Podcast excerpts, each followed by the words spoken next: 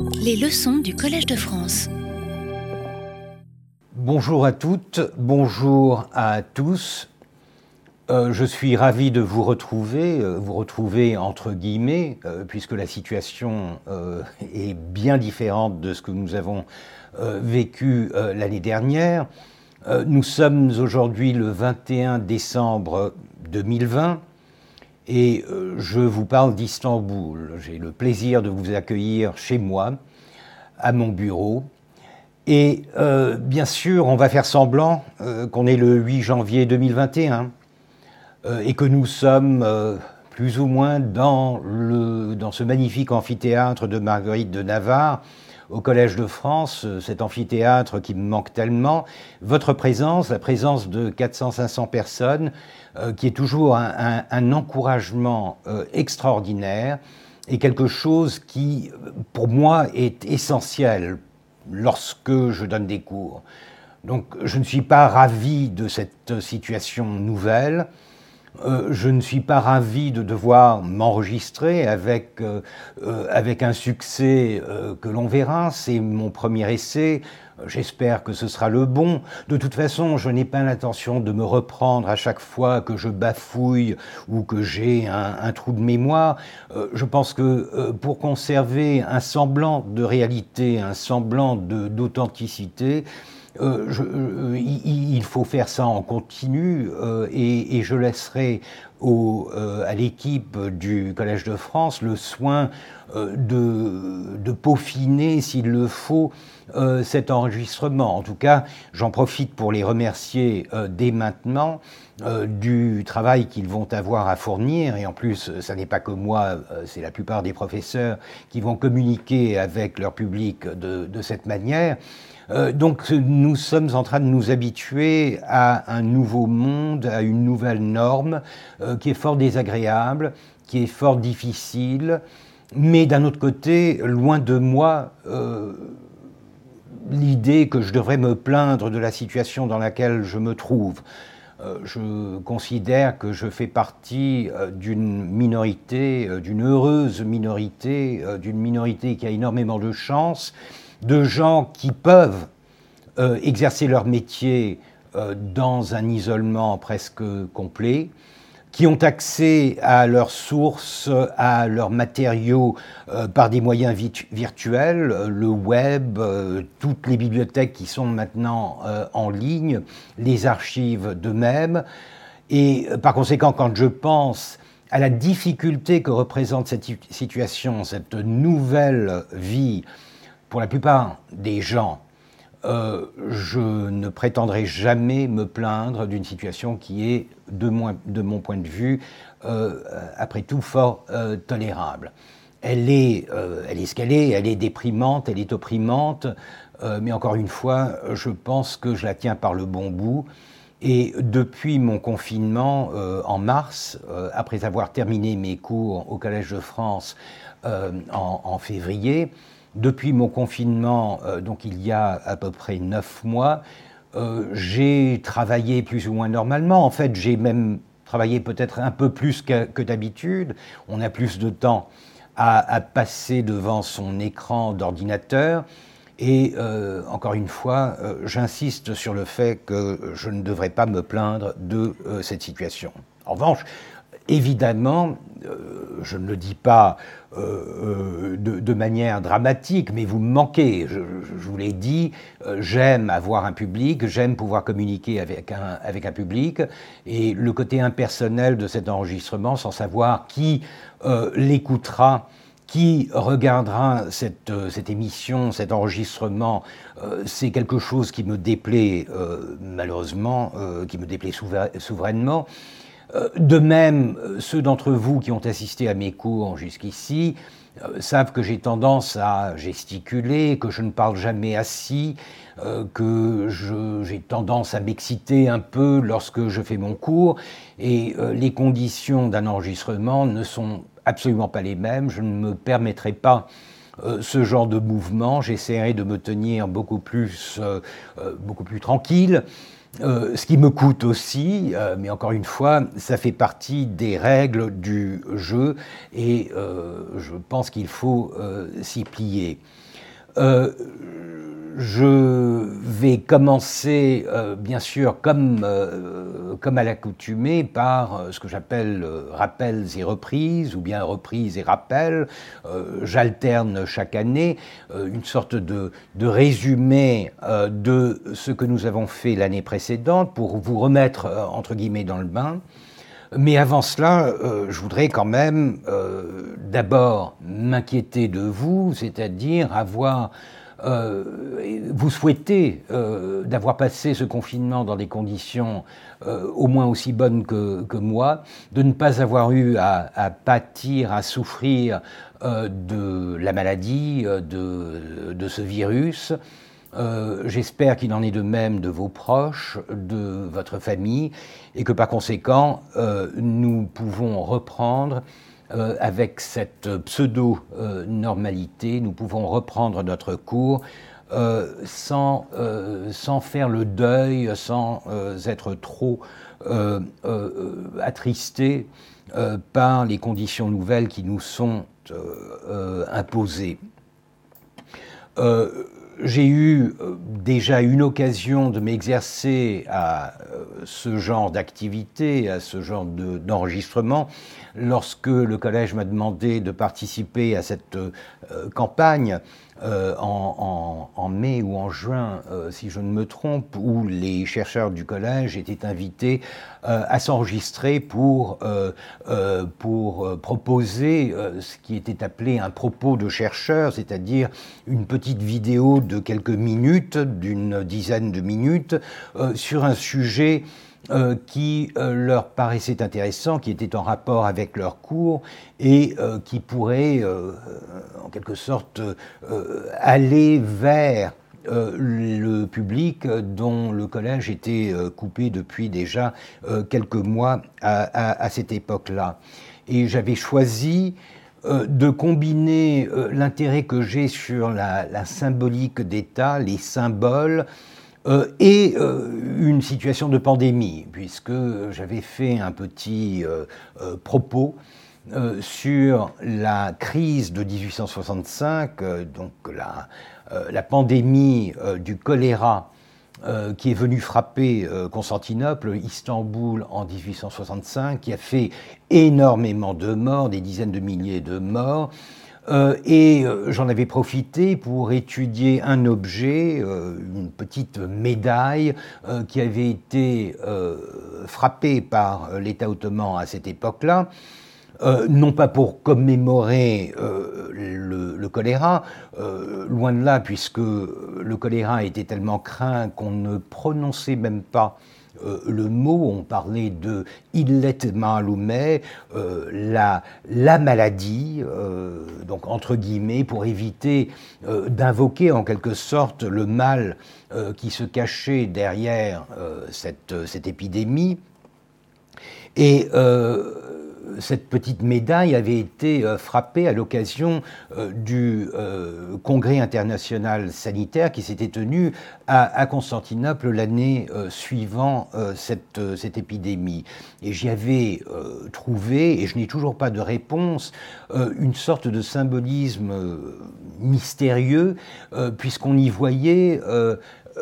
un arbre, un arbre qui représentait apparemment ce mythe fondateur de l'Empire ottoman, c'est-à-dire l'arbre qui jaillit euh, des entrailles d'Osman dans son rêve, alors qu'il n'est pas encore euh, sultan, il n'est pas encore au pouvoir, et ce symbolisme, cet arbre qu'il voit en, son rêve, est interprété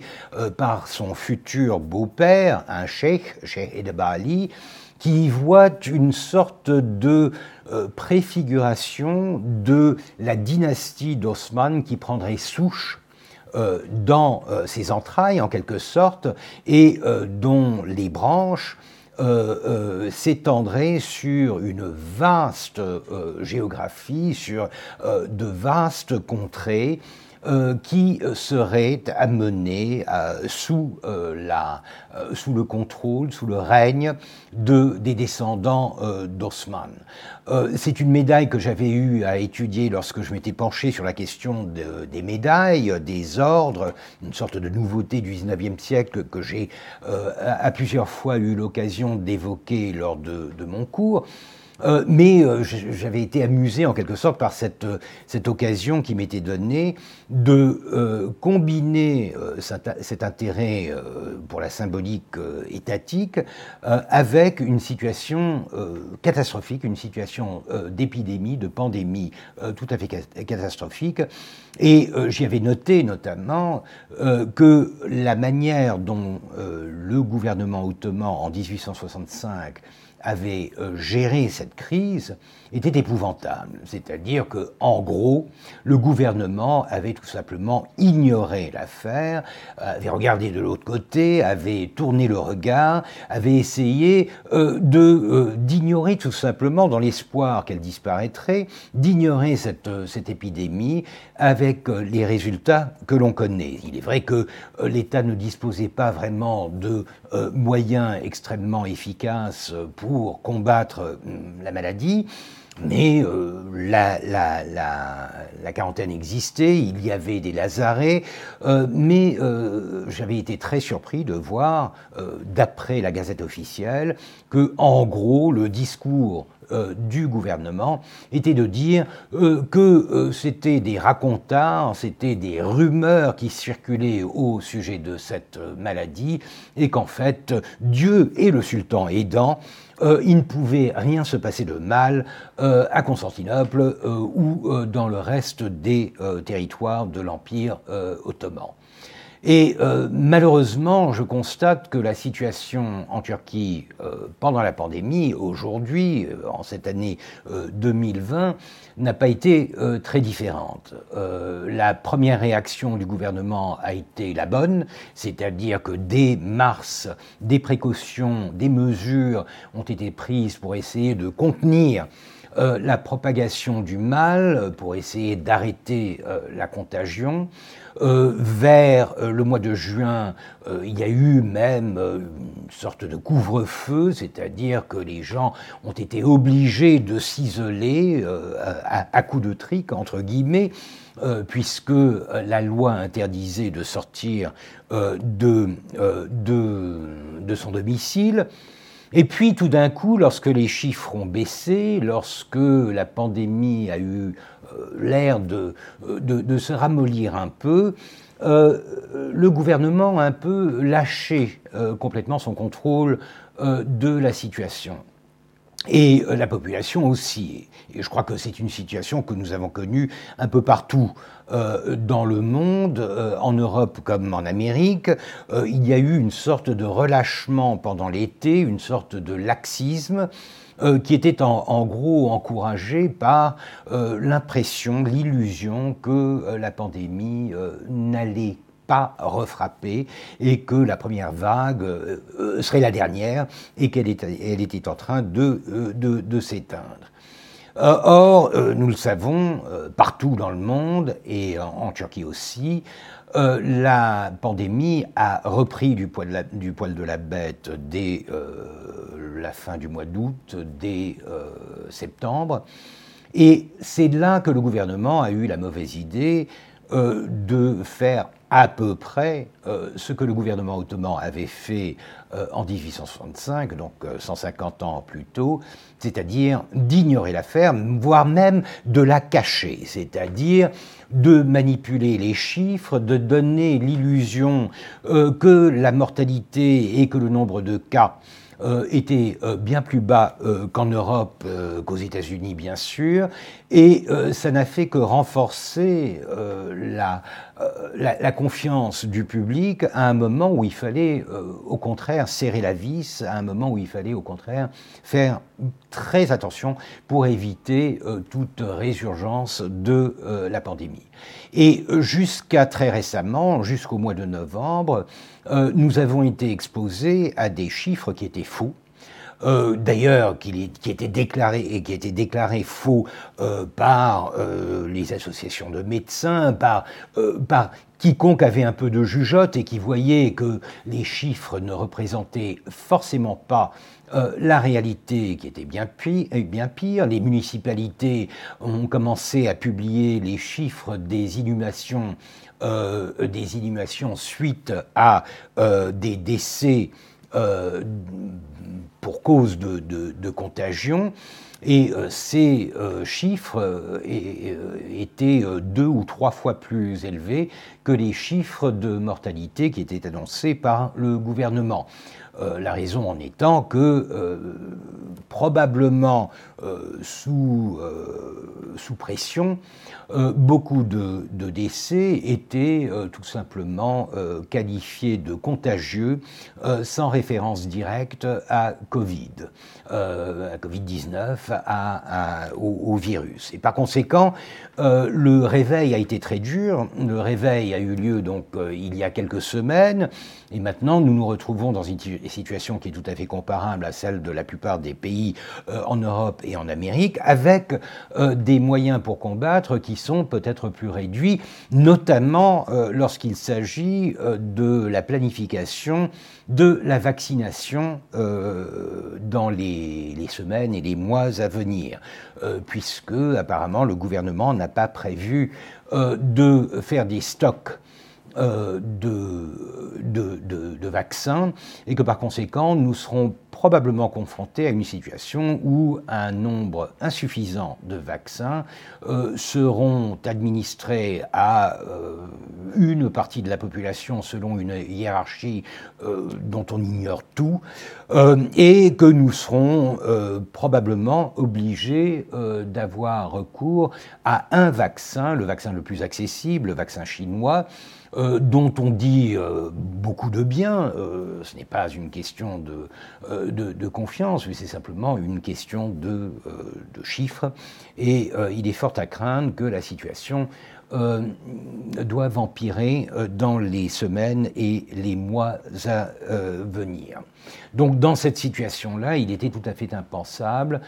que je puisse me rendre à, Paris, d'autant plus que le collège ayant fermé ses portes, l'amphithéâtre de Marguerite de Navarre étant inaccessible, euh, j'aurais probablement dû euh, répéter cette procédure, c'est-à-dire m'enregistrer euh, à, une plus courte distance, mais franchement, ça ne changeait absolument rien. Et nous avons donc pris la décision d'annuler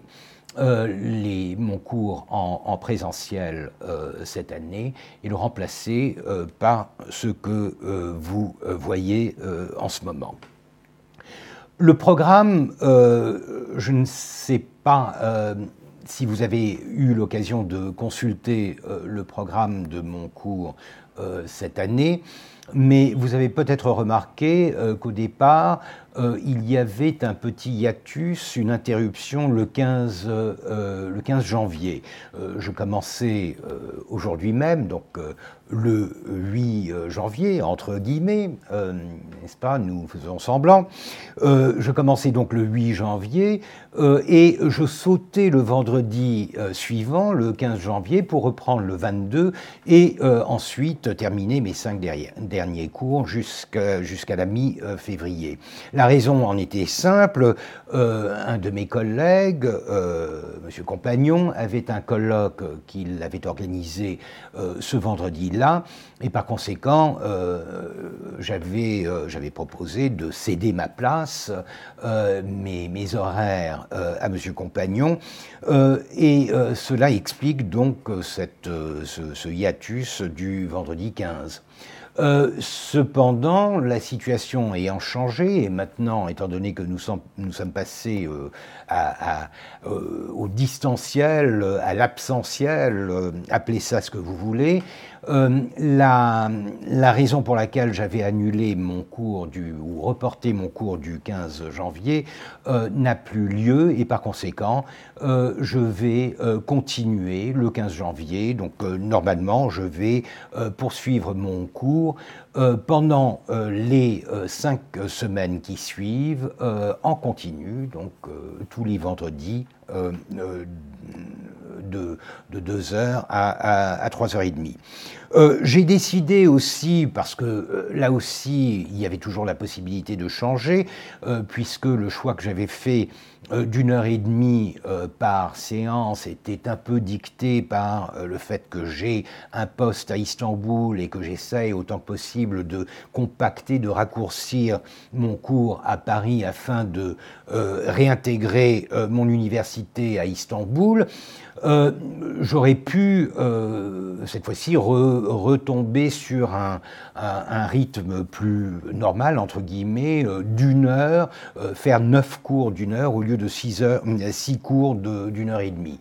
J'ai préféré quand même maintenir euh, la tradition. D'abord parce que euh, la tradition a toujours du bon, et je pense qu'une fois que, euh, ça fait quand même trois ans, c'est la quatrième année, une fois qu'on a un rythme bien établi, il n'y a pas de raison de le changer.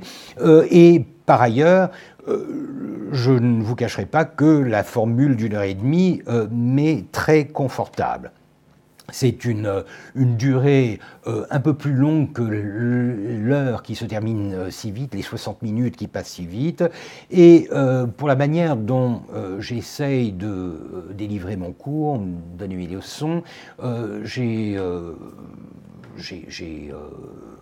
j'ai observé euh, au cours des années que euh, cette durée d'une heure et demie était euh, très confortable, très pratique, et par conséquent,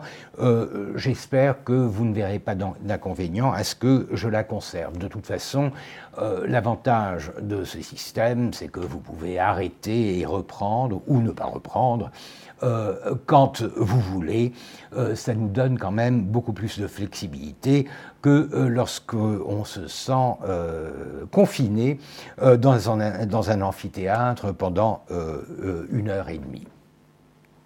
Alors, je vous le disais, euh, je vais, comme à l'accoutumée, commencer par euh, mes rappels. Euh, reprises et rappels, c'est-à-dire essayer de faire un peu le point sur la dernière saison de mon cours, vous rappeler ce qui me paraît être des points, des dates, des événements, des discussions, des questions importantes, euh, des questions sur lesquelles nous aurons probablement à, revenir. Donc euh, je pense que ces rappels euh, sont non seulement utiles mais nécessaires et reprise. Donc, où est-ce qu'on reprend? Avec quelles questions est-ce que l'on reprend? Dans, mon cas, il y a de toute façon une question sous-jacente, une question qui couvre la totalité de mon cours, qui est celle de l'Empire ottoman et la Turquie face à l'Occident. Donc euh, nous avons là euh, une équation à, deux, je ne dirais pas à deux inconnus, à deux connus, euh, une équation qui change avec le temps, mais en gros nous avons ce que nous appelons l'Empire ottoman et qui deviendra la Turquie d'un côté, l'Occident, l'Europe et bien sûr l'Amérique plus tard, donc l'Occident de l'autre, et c'est ce face-à-face, c'est cette interaction, ces interagissements que j'essaye de euh, d'observer, de, décrire, euh, de questionner euh, lors de mon cours. Donc la, question majeure, elle reste la même. que se passe-t-il dans cette relation difficile, souvent difficile, parfois euphorique, parfois catastrophique, entre l'Empire ottoman et l'Occident? Qu'est-ce qui, dans l'Empire ottoman, est en train de changer selon euh, soit des normes qui sont empruntées à l'Occident, ou alors euh, euh, du, fait de pressions qui sont exercées par l'Europe, des pressions politiques, des pressions parfois militaires. nous en avons vu beaucoup d'exemples. Bien sûr, mon ma focalisation, mon accent est sur l'Empire ottoman, sur Constantinople, parce que, après tout, c'est la capitale de l'Empire, et je suis, dans mes recherches, dans ma carrière, j'ai toujours été très fortement impliqué euh, dans une vision euh, très, très centrale de l'Empire. Euh, j'ai toujours reconnu que c'était un défaut ou que cela pouvait être un défaut, surtout si on l'ignore, c'est-à-dire que je ne suis pas un spécialiste de la périphérie des provinces, loin de moi donc l'idée de pouvoir parler euh, de, des dynamiques souvent extrêmement complexes et d'ailleurs souvent euh, méconnues euh, de la vie économique, sociale, politique dans telle ou telle province de, de l'Empire. Je suis, j'ai toujours été très centré sur Istanbul. Mais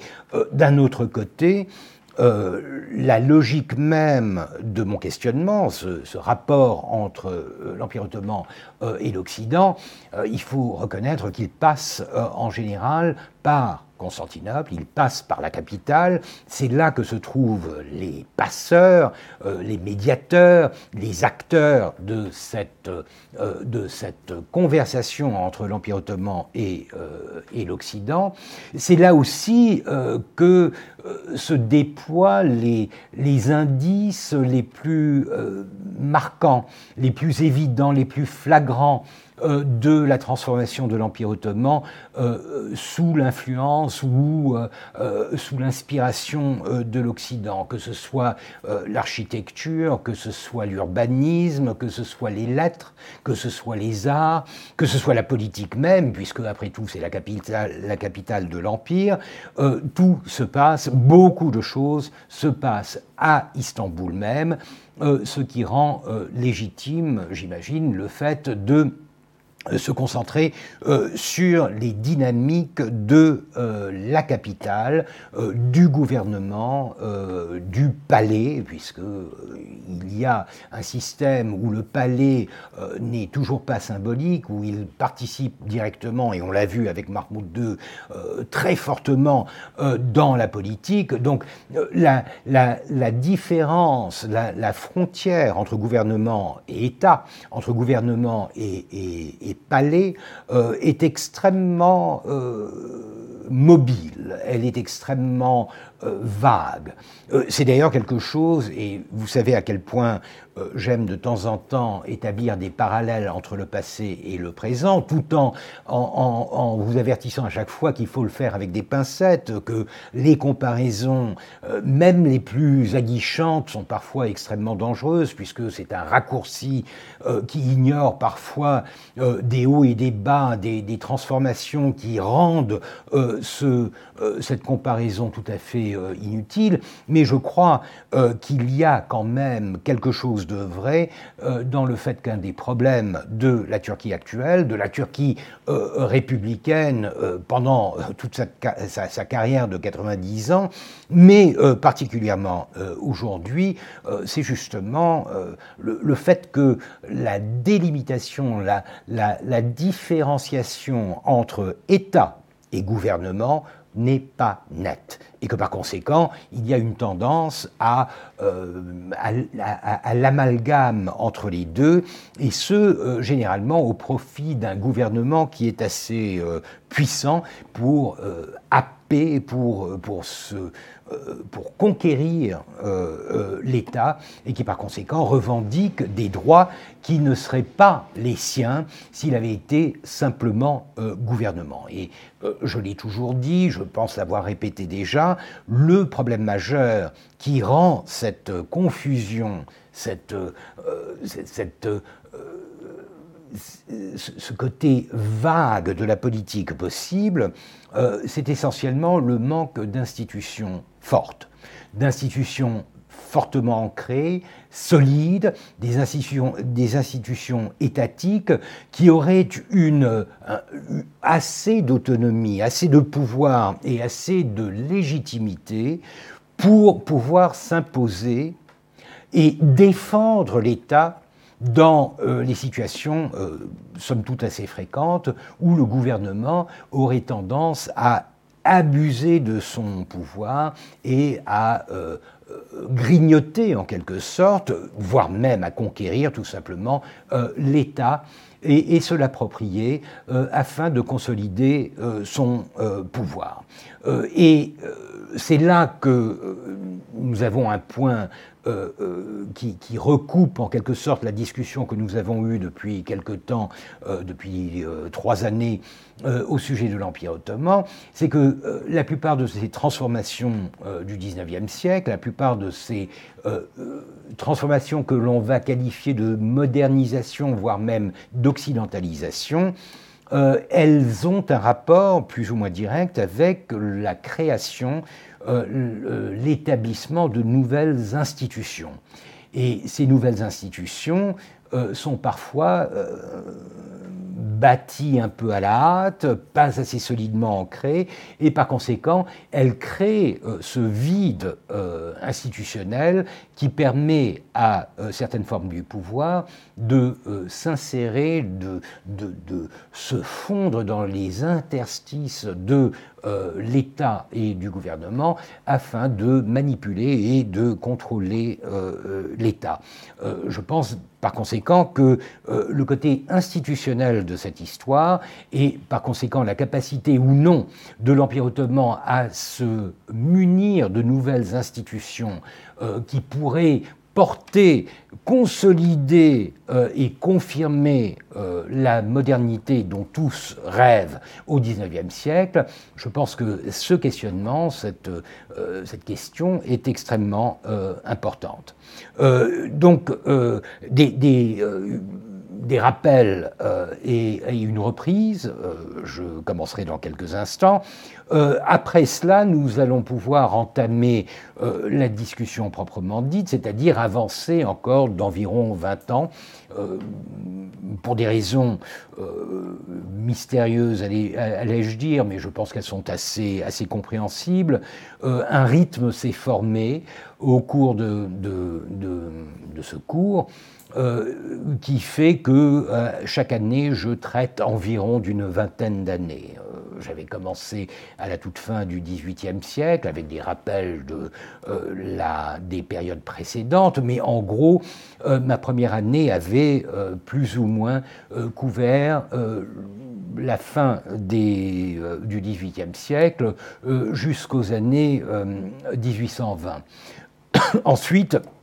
la seconde année s'était concentrée bah, sur une période la période suivante, les années 1820 et 1830. Euh, Je m'étais arrêté euh, pour des raisons évidentes en, 1839, puisque c'était là le point de départ euh, d'une autre phase de modernisation avec les Tanzimat. La troisième année, celle que nous avons vécue en, janvier 2019, se concentrait, pardon, 2020, se concentrait sur les années 1830 et 1840. J'avais terminé en parlant euh, d'un firmament l'autre, en, évoquant euh, cette période euh, couverte, cette période intermédiaire entre l'édit des Tanzimat et l'édit de 1856 qui, qui donne la légalité pour la première fois euh, à euh, toutes les populations de tous les sujets de, l'Empire ottoman. Euh, donc encore une fois, une vingtaine d'années, grosso modo. Et je pense que cette fois-ci, nous allons faire la même chose, c'est du moins ce que j'ai planifié. nous allons commencer dans les années 1850. 1856 est une date charnière, mais il faudra toujours reculer un peu euh, pour, mieux, pour mieux avancer, selon la, formule euh, consacrée. Euh, nous commencerons donc dans les années 1850-55 pour terminer en 1876. 1876, une année charnière, encore une fois, une date extrêmement importante qui nous permettra d'introduire la, la, cinquième dernière saison de mon cours. Euh, euh, j'ai tenté de donner des, titres plus ou moins, euh, plus ou moins aguichants à mes, à mes leçons. la, la, prochaine leçon, celle du 15 janvier, portera sur ce que j'appelle la ruée vers l'Occident. Euh, puisque euh, nous l'avons déjà vu un peu dans les années 1840, il y a un engouement pour l'Occident, il y a un enthousiasme qui est encore plus accru par euh, l'acceptation de, de, l'Empire ottoman au sein de ce qu'on appelle le concert de l'Europe à la fin de la euh, guerre de Crimée en 1856. Donc euh, une période euh, extrêmement positive, du moins qu'il est ressenti comme telle, où l'Empire va s'engager vraiment, complètement, dans un mouvement de euh, modernité à l'occidental, alla franca, comme on disait en italien, alla franga, comme on dit en, turc, pour décrire quelque chose qui est vraiment euh, calqué ou fortement inspiré d'un modèle occidental, franc. la ruée vers l'Occident, j'ai proposé les dates de 1856 à 61, j'arrête en 61 parce qu'il y a un changement de règne, je ne suis pas de ceux euh, qui, euh, qui, prônent euh, une vision événementielle et, dynastique de l'histoire, mais dans le cas de la passation de pouvoir entre Abdul-Mejid, que l'on a vu accéder au trône en 1839 et qui mourra en 1861, et son frère Abdulaziz, qui qui montera sur le trône en 1861, euh, je pense qu'il y a euh, quand même de quoi euh, séparer ces deux règnes. Il y a matière à, à présenter cette césure, cette passation de pouvoir, comme étant une,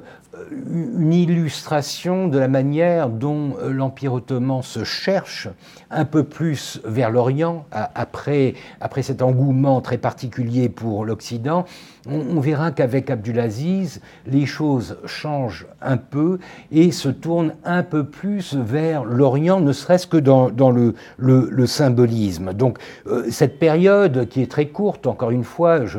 euh, la date de 1861 à 1866-67 et je l'ai intitulée, euh, ce sera donc la troisième leçon, si je ne me trompe, le 22 janvier. Ce, sera, ce sera une leçon intitulée Enthousiasme et occasion ratée vous savez que j'aime les contrastes, et je pense que les contrastes font l'histoire. C'est-à-dire que euh, même dans les euh, périodes les plus, euh, les plus fastes, il y a toujours un, côté négatif, un côté un peu plus sombre de la réalité historique, et cela encore plus dans le cas de l'Empire ottoman, qui est en, train de se, de se chercher, et qui, dans les années 1860, va être, va être confronté confronté au premier, au problème vraiment concret, euh, grave, concret, concernant euh, l'économie, concernant euh, les finances, concernant la gestion même de cette modernité. par conséquent, étant étant donné qu'il y a à la fois continuité avec la période précédente, c'est-à-dire euh, une, tentative de, continuer sur cette poussée, sur cette lancée euh, euh, de l'occidentalisation, mais qu'il y a en même temps des points où, où, cet engagement commence à faiblir, où cet engagement commence à, à rencontrer des problèmes de taille, euh, j'ai pensé à donner cet intitulé euh, un peu euh, paradoxal, Enthousiasme et occasion ratée. j'ai ensuite une quatrième leçon qui, couvre une période encore plus, encore plus courte, courte parce qu'elle est riche en événements qui sont extrêmement, euh, extrêmement voyant, euh, même un peu euh, tape à l'œil, un, peu m'as-tu vu, puisque je, prends ces deux, ces, trois années de 1867 à 69, où nous verrons un échange de, de, de bons procédés au plus, au plus, haut niveau, puisque en 1867, euh, Abdulaziz, le sultan, se rendra en Europe. Euh, il commencera son, tour européen euh, en France, à l'occasion de la clôture de la célèbre exposition universelle de, cette année-là. Ensuite, il ira à Londres, de là en Belgique et ensuite en Autriche. Donc un, tour européen, et c'est une première, c'est la première fois qu'un sultan se déplace en dehors de ses, euh, domaines, euh, et qu'il va en plus en Europe, c'est-à-dire chez l'ennemi, chez les chrétiens, chez l'infidèle, etc. Donc c'est un, c'est un, un, moment très fort, un moment très fort euh, pour les Ottomans, mais un moment très fort aussi en Occident. L'Occident est fasciné par cette première visite. On sait à quel point euh, les, les, visites d'ambassadeurs au XVIIIe, voire même au XIXe siècle, avaient attiré euh, la, la, curiosité du public occidental, notamment en, France en 1721, lorsque Yemesekiz Mehmet Çelebi s'était rendu à Paris en ambassade. On connaît assez l'engouement de la population parisienne pour cette, cette bête rare, cette créature étrange, ce, ce, ce type exotique qu'était euh, l'envoyé enturbané euh, du, sultan. Donc euh, Abdulaziz, même s'il n'est pas enturbané, il ne porte que le, fez, et qu'il porte la redingote, le costume national, désormais national, qui avait été instauré par Mahmoud II. Abdulaziz fera sensation, d'autant plus qu'il est accompagné de sa cour, de, certains hommes d'État, et de membres de sa famille. Il a son propre fils et deux de ses neveux, euh, les deux d'ailleurs qui euh, finiront par accéder au trône euh, après, lui, Abdul, pardon, Mourad et Abdulhamid. donc c'est un contexte d'exotisme, mais un exotisme qui euh, se double de cette fascination pour euh, le progrès, pour euh, la modernité occidentale, puisque Abdulaziz va être reçu par Napoléon III, il va participer à la remise des, prix à la fin de l'exposition universelle, donc il va participer à ces cultes, ces cultes de, la, religion internationale du, progrès que sont les expositions universelles. Et en 69, c'est-à-dire deux ans plus tard, c'est au tour des Ottomans de recevoir la visite d'une euh, personnalité prestigieuse. Euh, ce n'est pas la première fois euh, qu'une tête couronnée ou presque couronnée rend visite à l'Empire ottoman et au, sultan. Euh, beaucoup de princes, et vous vous, souviendrez peut-être euh, du prince de Joinville, euh, on avait beaucoup parlé de lui et de ses, dessins, les dessins qu'il avait croqués lors de la proclamation de l'édit des Tanzimat en 1839. Donc il y a énormément de, princes et, de, voire même de rois qui se rendent à, à Constantinople en visite plus ou moins officielle. Mais là, euh, ça n'est pas n'importe qui, c'est Eugénie. Eugénie va se rendre euh, à Constantinople et elle s'y rend parce que euh, sa destination finale, c'est l'Égypte. C'est Suez, c'est l'inauguration euh, du canal de Suez, qui est un événement majeur, un événement euh, technologique, euh, industriel, mais aussi politique majeur, puisque c'est quelque chose qui va quand même chambouler les équilibres à la fois économiques et politiques de la Méditerranée, de l'Europe, pendant les décennies qui suivent. Donc,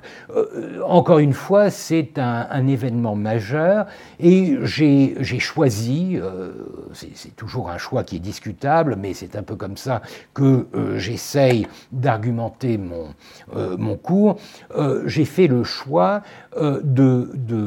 me focaliser sur ces deux visites pour parler de ce que j'appelle les dernières illusions. Mon pessimisme reprenant le dessus. Euh, je signale déjà euh, que les choses vont aller bien moins euh, bien que, que dans les années 1850 et 60, et qu'en fait on est en train d'aller vers une crise. Mais on y va en beauté, si vous voulez, une explosion de feux d'artifice, puisque deux visites impériales comme ça qui se suivent, c'est quelque chose qui, encore une fois, fait mousser euh, cette illusion euh, de l'accession de l'Empire ottoman à la civilisation occidentale, à, l'Europe. Et euh, cette leçon, donc si mes calculs sont bons, le 15-22, ce sera donc le 29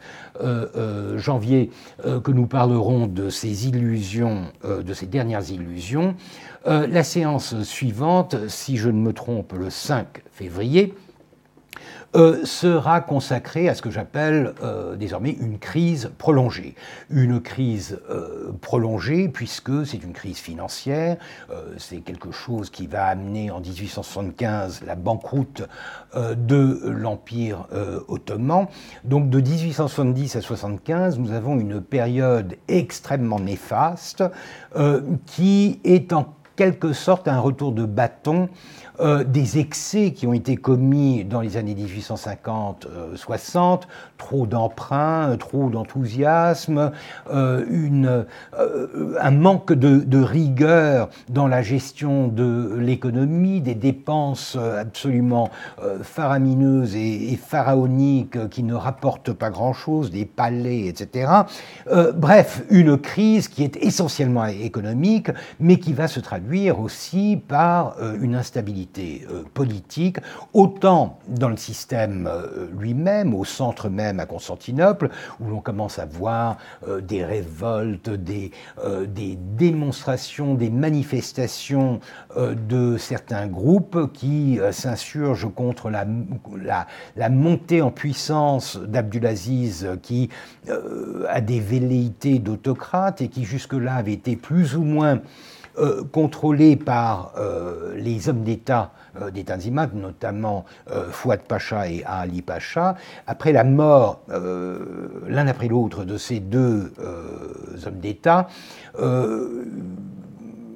Abdulaziz est, si vous me passez l'expression, il est déchaîné. Il est déchaîné, c'est-à-dire qu'il pense avoir euh, la possibilité d'exercer euh, un, pouvoir euh, absolu. Certains l'y encouragent d'ailleurs, et par conséquent, c'est un retour à un système que l'on croyait plus ou moins enterré depuis 1839, puisque Mahmoud II était le dernier des autocrates, celui qui avait, qui avait à, coup de, réformes extrêmement violentes, c'était l'un des, c'était le titre d'une de mes, euh, de, mes leçons, à, coup de réformes extrêmement violentes, avait imposé son autorité euh, incontestée sur le système politique et social, et qui par conséquent avait, jusqu'à sa mort en 1939, tenu l'empire tout entier et la classe politique, la classe dirigeante, par, la, par la terreur, en quelque sorte une terreur, la terreur de la la terreur euh, de l'autocratie. Et euh, vous vous souviendrez, 1839, euh, les Tanzimat, c'est un peu une réaction à cela, et euh, c'est une tentative, même si ce n'est pas vraiment une charte constitutionnelle, c'était quand même une tentative d'essayer de limiter le pouvoir du euh, sultan, avec pour conséquence immédiate le fait qu'il en découlait une sorte de montée en puissance de la classe dirigeante, de cette nouvelle génération d'hommes d'État euh, qui vont euh, essayer d'instaurer un,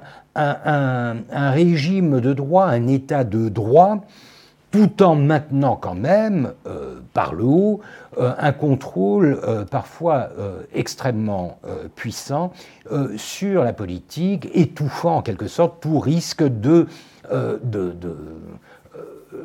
parlementarisme, de constitutionnalisme. Euh, c'est un peu ce qu'on appelle les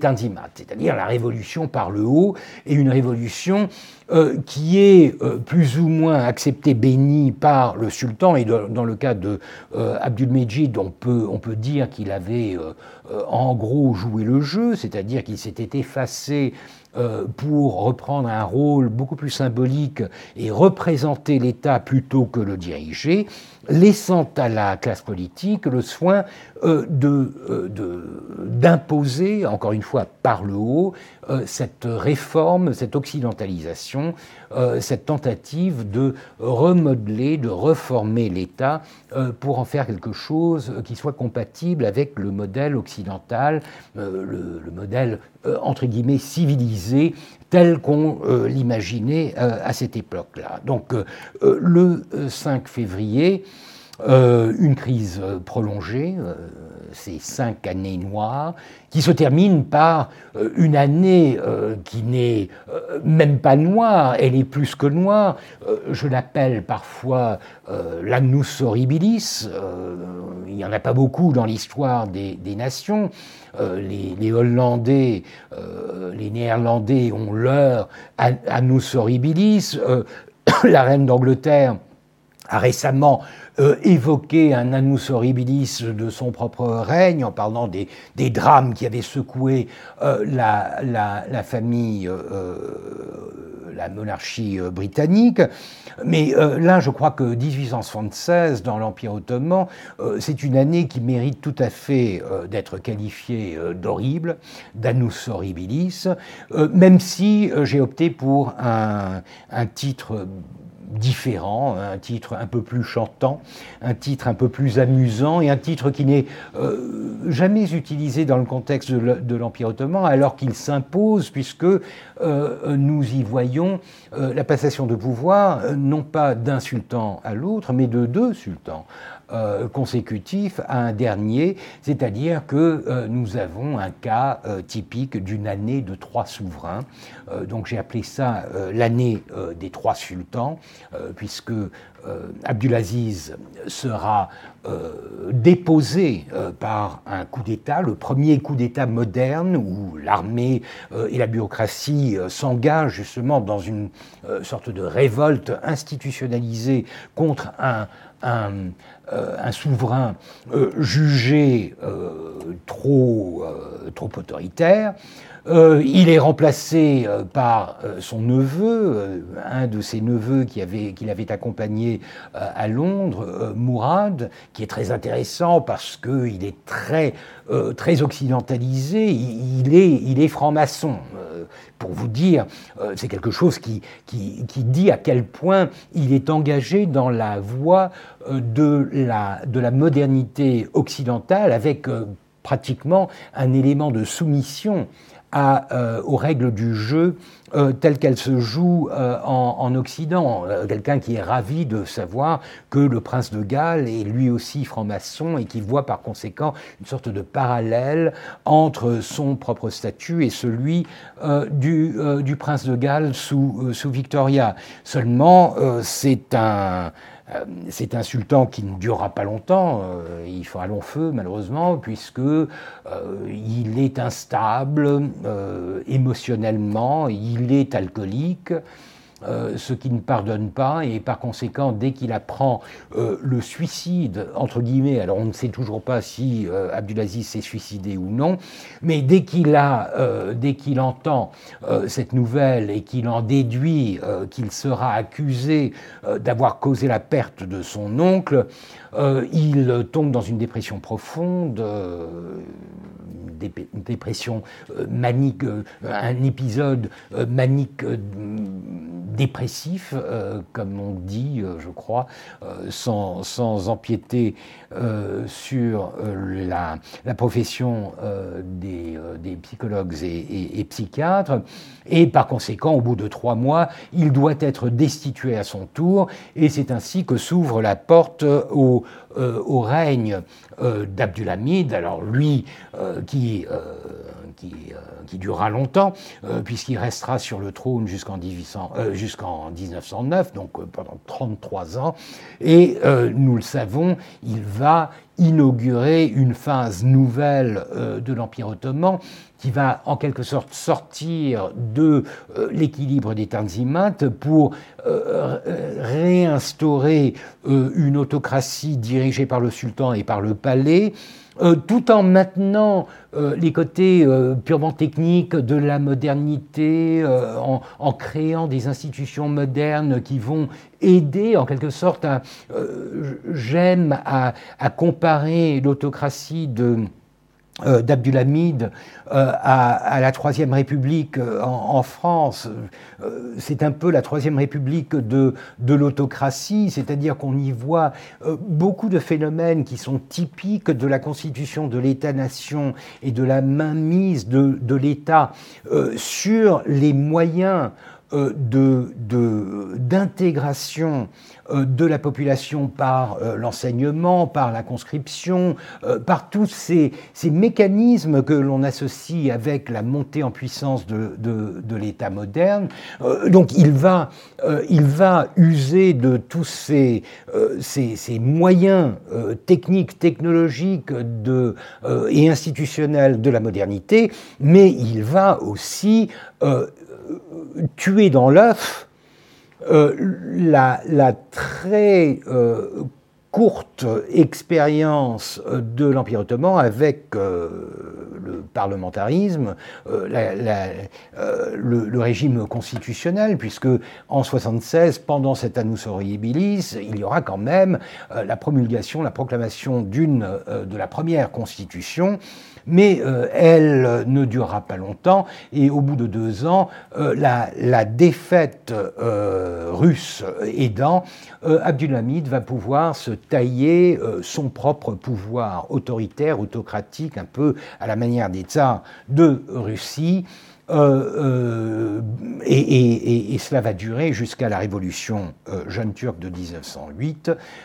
qui va encore une fois, amener un épisode de, soulagement, euh, de libéralisme et de constitutionnalisme à, l'Empire ottoman. Euh, voilà. Euh, donc 1876, l'année des trois sultans,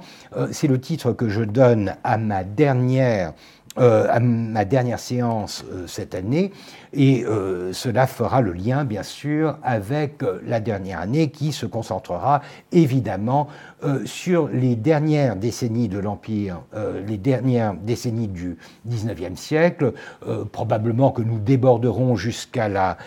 jusqu'à la révolution jeune turque de 1908, pour en gros essayer de comprendre la complexité de, euh, du règne euh, d'Abdulhamid. Donc voici en gros le plan pour cette année, le plan que nous commencerons à appliquer dès la semaine prochaine, lorsque nous commencerons à parler de de la modernité dans l'Empire ottoman dans les années 1850. Maintenant que j'ai euh, évoquer euh, la reprise et dessiner les grandes lignes euh, de, notre programme pour, l'année, pour, cette saison, permettez-moi de revenir sur certains des points que je considère être importants de ce que nous avons étudié, analysé, discuté, questionné au début de cette année euh, pendant la troisième euh, euh, saison de mon cours sur cette période que j'ai décrite de, allant de 1839,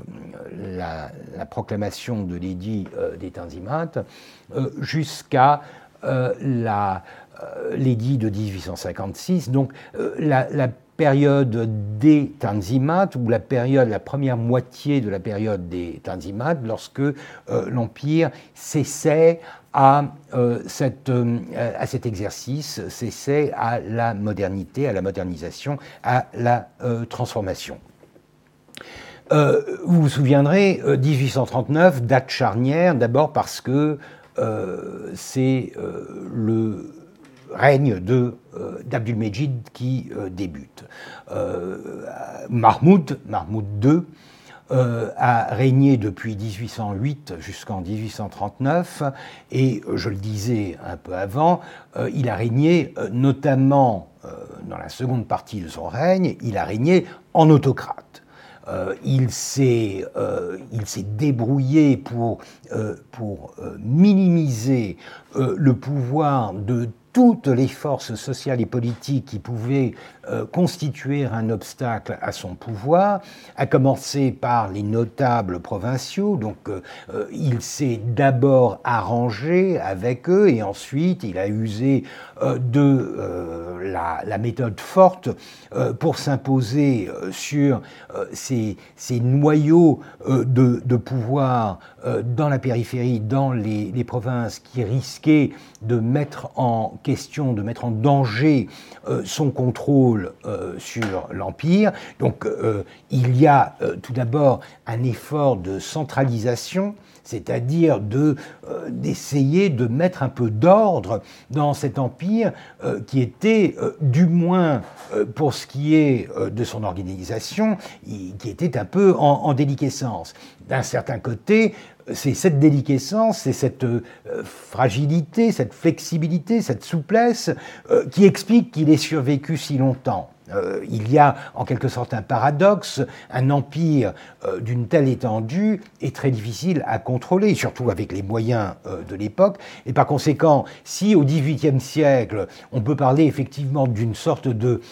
de dilution du pouvoir dans les provinces, c'est un peu cette dilution euh, qui rend possible la reconnaissance, ne serait-ce que nominalement, de l'autorité, de la souveraineté euh, du sultan à, Constantinople, parce que les pouvoirs locaux savent très bien que euh, ça ne les engage vraiment à rien et qu'ils peuvent maintenir leur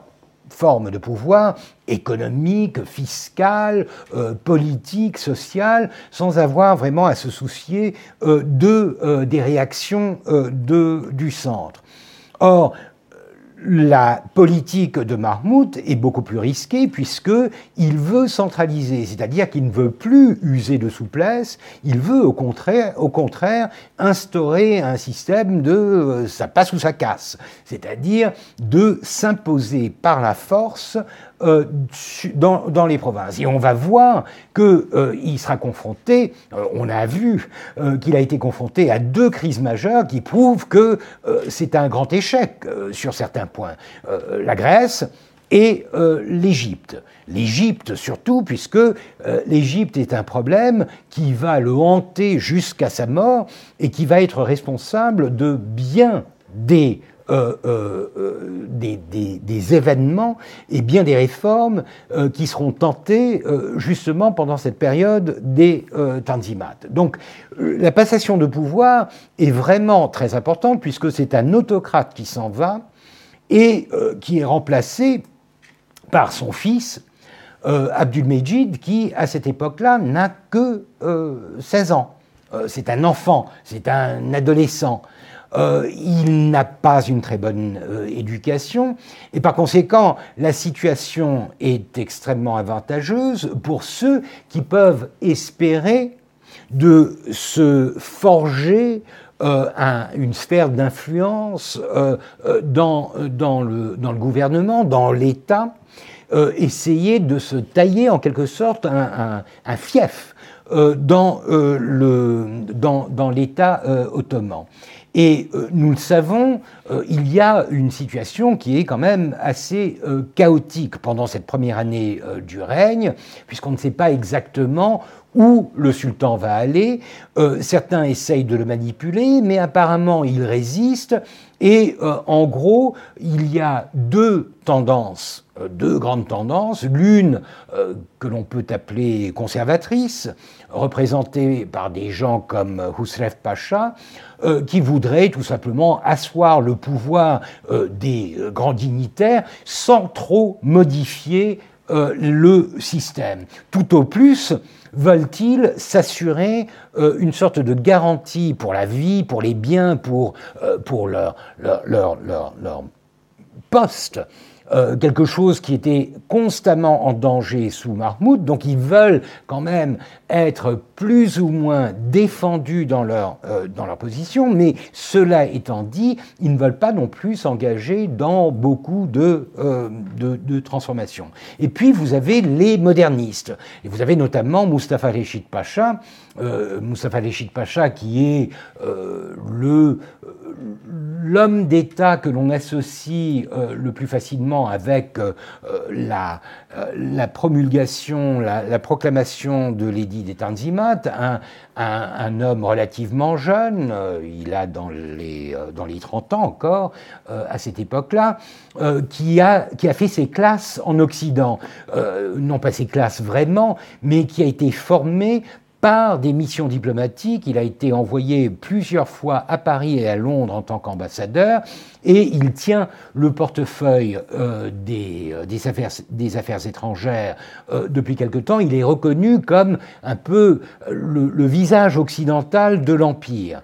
Et il en a profité pour se créer euh, des liens, des réseaux, des amitiés, euh, des rapports en Occident. Il est en très bon terme avec les hommes d'État français, mais surtout britanniques. Euh, on sait qu'il est très proche de Palmerston, de Ponsonby. Il est très proche de la politique britannique de l'époque. Et bien sûr, il y a derrière tout ce chaos, il y a le spectre de euh, Mohamed Ali, le spectre de euh, l'invasion euh, possible, puisque il ne cesse d'avancer. À peine quelques jours avant la mort de Mahmoud, les armées ottomanes ont été complètement défaites à Nizib par les armées du, pacha égyptien, menées par son fils Ibrahim Pacha. Euh, le, danger est imminent. Euh, Mahmoud meurt sans savoir que son armée a été défaite. Mais vous vous souviendrez peut-être, à peine trois jours après sa mort, le grand amiral euh, prend le commandement de, la flotte et l'emmène en Égypte, c'est-à-dire qu'il fait défection euh, et il, il, il, offre à Mohamed Ali la flotte ottomane. Donc la situation est vraiment désastreuse. Et nous l'avons vu déjà en 1833, les Égyptiens ont la possibilité d'avancer jusqu'à Cutaria et de menacer Constantinople. Et si l'Empire a été sauvé en 1933, c'est essentiellement parce qu'il a accepté de se mettre sous la protection de la Russie. Donc en 1939, vous avez un empire euh, qui vient euh, d'assister à la succession au trône avec un très jeune sultan. Vous avez deux partis en lice. Vous avez euh, le, danger euh, euh, d'une invasion égyptienne et de la destruction pratiquement de l'Empire ottoman. C'est donc dans ces conditions-là que va se jouer la carte de cette réforme que l'on appelle la réforme des Tanzimat. Et euh, je pense que vous vous souviendrez euh, que je m'étais étendu euh, pendant au moins deux leçons sur le texte même et sur les conditions dans lesquelles cet édit avait été d'abord pensé, ensuite rédigé et enfin proclamé.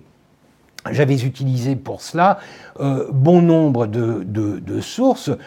jusqu'au magnifique dessin de, euh, du prince de, Joinville, euh, dont franchement je dois admirer le, coup de pinceau. je vous avais montré son, le lavis que j'avais trouvé, que j'avais, dont j'avais fait l'acquisition, un lavis qui décrit, qui, représente les, les oulémas, ces, membres du, clergé, entre guillemets, ottoman, assistant à euh, cette cérémonie lors de la proclamation des, des Tanzimat. Et vous vous souviendrez que c'était quand même une, caricature, mais dans le sens fort, euh, un portrait euh, chargé, un portrait extrêmement parlant du consternement, de la déception, du questionnement de ces dignes membres de la, de, la, profession cléricale devant un, un, document, un texte qui était en train de chambouler en quelque sorte l'ordre normal des choses. Euh, donc j'avais utilisé aussi la, description textuelle du prince de Joinville, euh, qui avec un humour très caustique se gaussait un peu euh, des, tendances libérales de, des auteurs de, des Tanzimat, mais j'avais surtout proposé de lire euh, l'édit, de lire le texte, de le lire non pas en turc, parce que, euh, mais, euh, mais de le lire en français parce que nous disposons de quelque chose qui est extrêmement important. Nous disposons d'une traduction officielle qui a été produite immédiatement après ou pendant euh, la proclamation de l'édit et qui a été distribuée aux diplomates euh, en poste à, Constantinople le lendemain de la proclamation. Pourquoi est-ce que euh, j'insiste sur, sur l'immédiat de l'action? C'est que ce n'est pas une traduction de philologue, ce n'est pas une traduction d'un historien qui, dix ans, vingt ans ou un siècle après,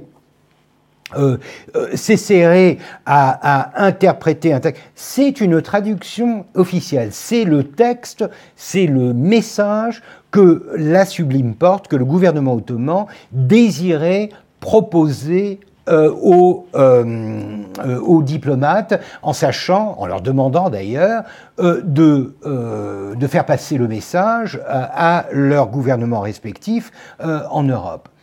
Or, cette traduction, donc cette traduction authentique, euh, en quelque sorte, nous a permis de nous pencher sur l'utilisation de certains termes, comment patrie était traduite par Vatan, ou comment certains termes, tels institution en français, n'avaient pas d'équivalent dans le texte turc. Euh, c'est un point important. Euh, vous vous souviendrez de euh, ce que j'ai dit un peu avant en disant que la modernité ottomane et encore une fois turque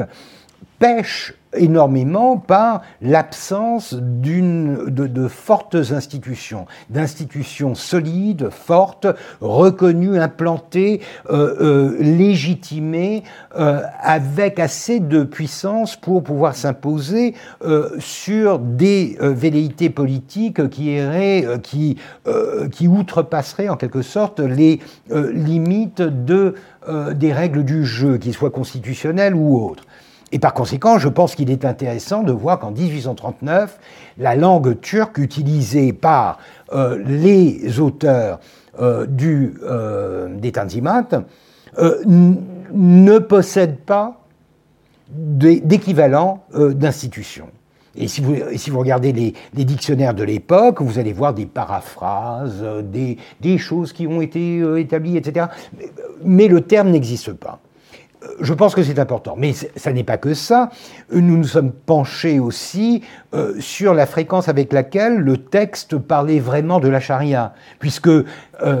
je vous ai dit, et c'était un peu le, point euh, fort de la discussion, je vous avais proposé de remettre en question l'interprétation d'un historien des années 90, Boutros Aboumanet, qui avait, euh, dans les années 90, donc, euh, avait proposé une lecture alternative de, des Tanzimat en disant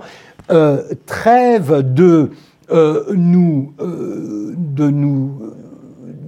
nous enfoncer dans l'illusion d'un texte qui aurait été concocté, créé de toutes pièces par Mustafa Rechid Pacha et qui se serait inspiré de euh, de la politique, du, discours politique et de, la tradition, euh, tradition politique et juridique occidentale, ce que nous avons devant nous est un texte du cru, un texte qui a été euh, rédigé par des gens qui étaient profondément attachés à une mouvance euh, confrérique de l'époque extrêmement puissante, celle des Naqshbandi Khalidi ou des Naqshbandi Mujaddidi Khalidi, une confrérie qui était, qui était effectivement extrêmement présente dans l'Empire ottoman dans les années 1820 et 1830. Donc Abou Mané nous proposait de lire dans les Tanzimat quelque chose qui n'était absolument pas en relation avec une rhétorique et une pratique occidentale, euh, mais qui s'inspirait directement de la philosophie islamique et de la philosophie traditionnelle de l'État ottoman. Et j'avais tenté, et je pense y avoir euh, réussi, j'avais tenté de démontrer que c'était tout le contraire. C'est-à-dire que, d'une part, il n'y avait aucun indice concret qui permettait de lier le texte à cette philosophie, ou de lier les acteurs de l'époque à euh, cette mouvance euh, confrérique, notamment en ce qui concerne le, euh, le, sultan, sa mère, ou Moussa Rachid Pacha lui-même, et d'un autre côté, j'avais insisté sur les indices concrets euh, que j'avais appelés des smoking guns, euh, des, des, armes qui fument encore, l'arme du crime qui fume encore. je les avais mis en relation avec des textes de la plume de Moussa Rachid Pacha, notamment ce mémoire qu'il avait soumis à, l'attention de, de Palmerston en août, donc quelques mois avant le décret, et juste avant son départ de Londres pour Constantinople. J'avais ensuite étudié le procès verbal euh, qui précédait euh, l'édit des Tanzimat. J'en avais discuté la date parce qu'on ne la connaissait pas. Je ne la connaissais pas encore non plus. Euh, mais en gros, je vous avais proposé, et j'avais un magnifique schéma pour cela, je vous le redonne, ça m'avait amusé en quelque sorte de dessiner euh, les Tanzimat, euh, je vous avais proposé un, schéma qui, sans renier le fait que la philosophie islamique et la tradition politique euh, ottomane, évidemment, était là, derrière ces individus. C'était une arrière-pensée, ça faisait partie de leur culture. Mais en gros, je pense avoir démontré que la partie en grâce, les flèches euh, épaisses, euh, les, cadres épais euh, décrivent un réseau qui se relie avant tout à l'Occident, à la crise égyptienne, à la politique britannique, au rôle central euh, joué par Moussa Falechid Pacha et euh, qui finit par déboucher sur euh, cette, cet édit de 1839. Je suis très fier de pouvoir dire que j'ai pu tirer de cette discussion, et c'est pourquoi je vous en suis euh, reconnaissant, euh, cette discussion en deux temps, en deux leçons, J'en ai tiré un article, un article qui dépasse de beaucoup le volume de la discussion, puisque euh, je crois avoir dépassé une soixantaine de pages. Je l'ai soumis à la revue d'études turques Tursika, qui l'a accepté. Elle paraîtra donc, cette étude, dans le courant de l'année prochaine. C'est encore une fois pour moi, l'occasion de vous montrer à quel point j'essaye autant que possible de maintenir en tandem mon cours et mes recherches, c'est-à-dire de nourrir mon cours de mes recherches, et vous en avez vu euh, beaucoup d'exemples, des, des, études pointues sur tel ou tel sujet, mais aussi d'essayer autant que possible de faire l'inverse, c'est-à-dire de développer certaines idées euh, que j'ai présentées, que j'ai testées auprès de vous, euh, et je parle notamment euh, de l'édit des Tanzimat, de les reprendre et d'essayer de les reformuler sous forme d'un article scientifique,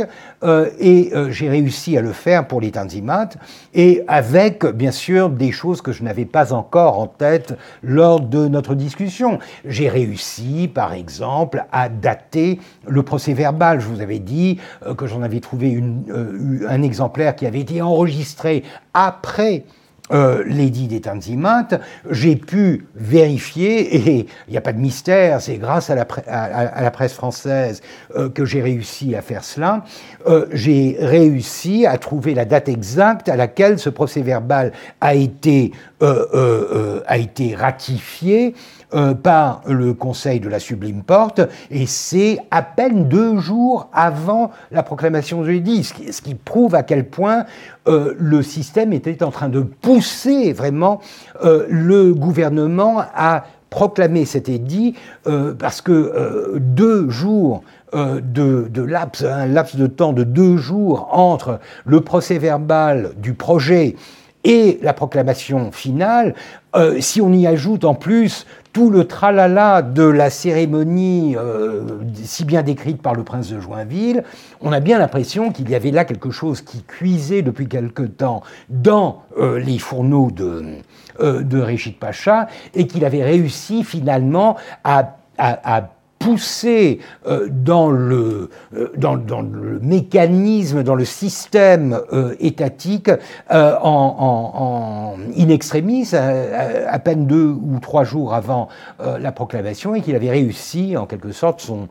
son défi et avait réussi à convaincre ses collègues de, de, de d'accepter la proclamation de cet édit en ces, en ces termes. Euh, donc cet article euh, reprend cette discussion, l'étoffe euh, encore plus et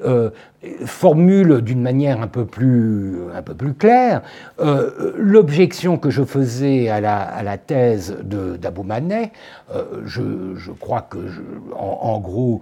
je l'ai plus ou moins démoli, gentiment, tout en lui reconnaissant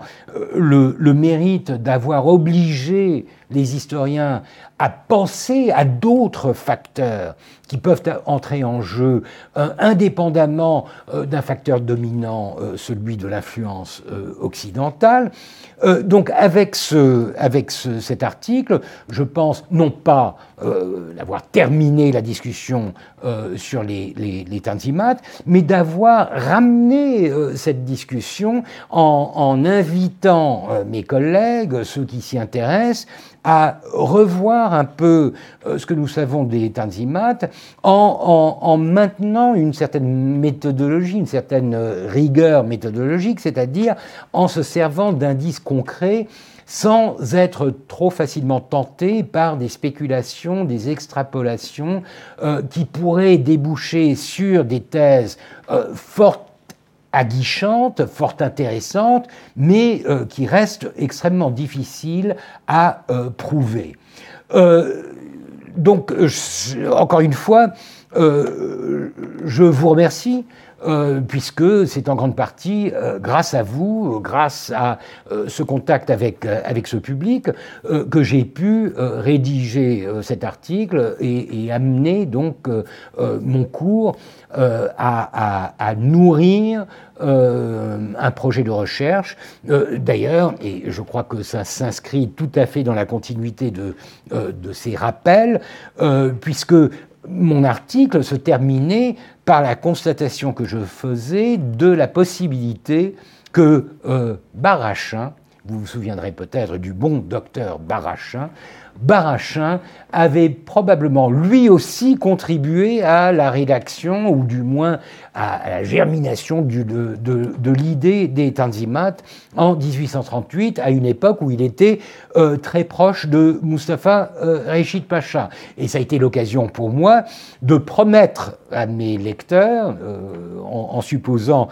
que cela les intéresse, de promettre à mes lecteurs, à mes lecteurs de donner suite à cet article sur les Tanzimat avec un article sur le cas Barachin. Le cas Barachin qui n'a absolument pas été euh, étudié, sauf très vaguement par un auteur turc, mais uniquement dans sa dimension conflictuelle avec Mustafa Reshid Pacha euh, dans les années 1840. Alors que ce qui m'intéresse, c'est de voir comment cet aventurier, parce qu'il euh, n'y a pas d'autre moyen de décrire cet individu, je vous rappelle que c'était un, ancien chirurgien de l'armée napoléonienne qui avait bah, cherché euh, euh, le, succès un peu partout. Euh, il s'était exilé en Perse et avait servi euh, un des princes euh, un des fils du, euh, euh, d'Iran. il était rentré à Paris pour exercer la chirurgie dentaire. ensuite, voulant à nouveau, il avait été nommé intendant civil à, Oran et il avait produit des textes assez intéressants qui prenaient un peu le parti de, des indigènes euh, en Algérie et remettait en question la légitimité euh, de l'occupation euh, française. Et ensuite, en 1938, il avait débarqué à Constantinople. son intention était apparemment d'aller jusqu'en Iran, mais il avait réussi à attirer l'attention de Moussa Régid Pacha. Et je vous avais raconté un peu comment il avait pondu une vingtaine de, projets, certains tout tout à fait anodins, d'autres complètement fantasques, mais certains qui avaient reçu l'attention, l'écoute de, des classes dirigeantes, et notamment de Moustapha Rechid Pacha. Et par conséquent, j'avais trouvé très intéressant et je trouve encore très intéressant, et je crois que ça fait partie justement de, ce questionnement des mécanismes de l'État et du gouvernement euh, dans l'Empire ottoman pendant la période des, des Tanzimat, euh, j'avais trouvé fascinant de voir qu'un aventurier ait pu réussir, et il n'était pas le seul. Euh, il y a aussi Joseph Mathurin-Cor, il y a Louis Brun d'Aubignos, il y a un certain nombre comme ça de d'anciens euh, d'anciens grognards, euh, d'anciens euh, d'anciens militaires, d'anciens ingénieurs qui cherchent fortune, un peu comme les Saint-Simoniens en, en Égypte, qui cherchent fortune en Orient et qui, certains, arrivent à se caser en vendant en quelque sorte leur, euh, leur savoir, leur, leur expertise, leur expérience euh, dans, certains, dans certains domaines, et qui arrivent à convaincre les Ottomans euh, de les employer et de suivre les conseils qu'ils leur donnent. Or, j'avais insisté sur le côté un peu naïf de, un peu, un peu décevant de tout cela, et cela s'inscrivait dans mon, mon estimation d'une grande naïveté, d'une grande superficialité euh, de la modernisation ottomane pendant la période initiale des euh, Tanzimat. Vous avais donné beaucoup d'exemples où on, arrivait parfaitement à imiter l'objet convoité, on arrive à, se créer des, médailles et des, décorations qui ressemblent aux décorations occidentales, on arrive à se créer une monnaie euh, d'une qualité parfaite euh, qui devrait avoir cours, mais euh, on, arrive à se bâtir, et c'est un exemple sur lequel je m'étais étendu, puisque c'est un peu mon dada que de m'intéresser à la euh, à, l'histoire de l'archéologie et de la muséologie euh, dans l'Empire ottoman. On, arrive à se créer un musée, un musée d'antique, comme on disait à cette, à cette époque-là. On arrive à se bâtir euh, une université, mais ce que tous ces projets de civilisation, ce que j'appelle un peu la, le, le, cahier de charge de la civilisation, de la, de la, de la modernité telle que les Ottomans le concevaient, ce que tous ces projets ont en commun, c'est qu'ils sont pensés un peu trop hâtivement, ils, ne sont pas assis sur une base solide et ils finissent par, euh, être extrêmement éphémères. Ce sont des flops. Ce sont des flops. Je vous ai expliqué, comment le musée, euh, le musée de 1846, euh, il vivote jusqu'en 1848 et après cela, il est complètement abandonné ça devient une sorte de dépôt où l'on entasse des antiquités sans même tenir compte de leur provenance, etc. Euh, donc euh, c'est vraiment la forme qui l'emporte sur le contenu. Pareil pour l'université, un magnifique bâtiment est bâti juste à côté de Sainte-Sophie. Euh, il n'est même pas inauguré. Et en 1863, lorsqu'on finalement décide de, d'inaugurer l'université, elle ne durera qu'un an. Donc, euh, à chaque fois, la, réforme monétaire, elle est immédiatement faussée par la tentation du papier-monnaie et par conséquent par une inflation euh, galopante euh, qui chasse du marché la bonne monnaie, c'est-à-dire la monnaie dont on était si fier en 1844, les Mejidi, etc. Bon, les, les, exemples abondent. Donc, d'un côté, vous avez des cas comme le cas Barachin qui prouvent bien que les Ottomans n'ont pas assez de culture politique, de culture euh, en, général, pour essayer de séparer le bon grain de l'ivraie, et que par conséquent, euh, il, leur faut quelque temps pour réaliser euh, que les, projets un peu loufoques de Barachin sont en fait irréalisables, et, par la suite, vous vous souviendrez que Barachin, déçu, trahi, selon lui, par Moussa Reshid Pacha, va se retourner contre l'Empire ottoman et il va être un des premiers, et c'est pourquoi il m'intéresse particulièrement, un des premiers à prôner l'égalité totale des sujets de l'Empire ottoman. Une égalité qui va au-delà de celle qui était euh, euh, évoquée à la toute fin du, euh, de l'édit des Tanzimat, où on, on, rappelait que les clauses de l'édit seront appliquées à tous les sujets, indépendamment de leur religion, mais ce n'était que donc une, une application de certaines lois. Lui, ce qu'il va euh, prôner, c'est en quelque sorte la constitution d'une fédération euh, des euh, nations qui forment l'Empire ottoman. Et, une fois que les, une fois qu'il est à couteau tiré avec Moussa Rejid Pacha, il va se retourner complètement contre l'Empire ottoman et il va faire de cette idée d'une euh, d'une émancipation euh, des nations euh,